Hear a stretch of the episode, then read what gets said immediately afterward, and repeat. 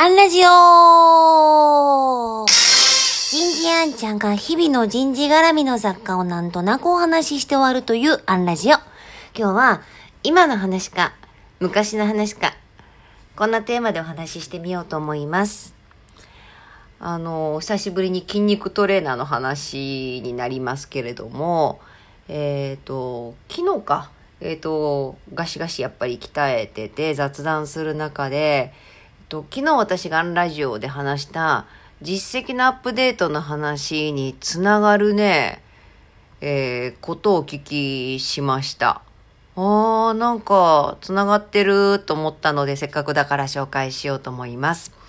えートレーナーもまあ、ある意味サービス業じゃないですか。お客様商売というのかな。えーましてや1対1ですからね。で、こう、どんな風に、こう、個性にアプローチするかっていう中でね、やっぱこう、先輩が、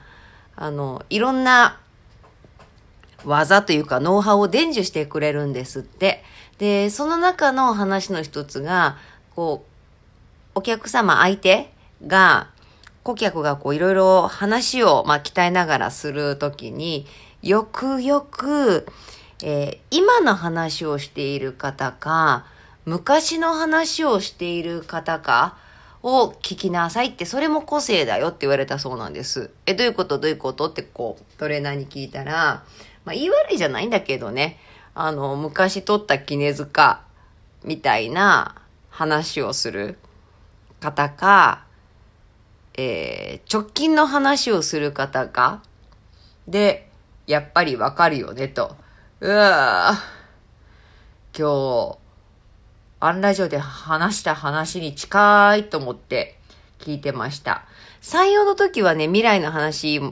の話もしましたよね。なんかいろいろ繋がるなぁと。ただね、それを上回る話があって、まあ、ガシガシ鍛えながらどんな話してるんだなんだけれども、あの、そんなね、やっぱこう、観察力とか、こう掴むっていう話をトレーナー、あ、もうすごくやっぱ勉強するんだなと思って聞いた後、トレーナーのお母様の話になってね、あの、私もバイク乗りですけど、あのトレーナーの方もトレーナーの弟さんもお父さんもみんなバイク乗りだと。でも一番の上手はお母ちゃんなんだと。もう、ちょっと弟さんとかトレーナーが実家にバイクで帰ると、もうさっとタイヤを見て、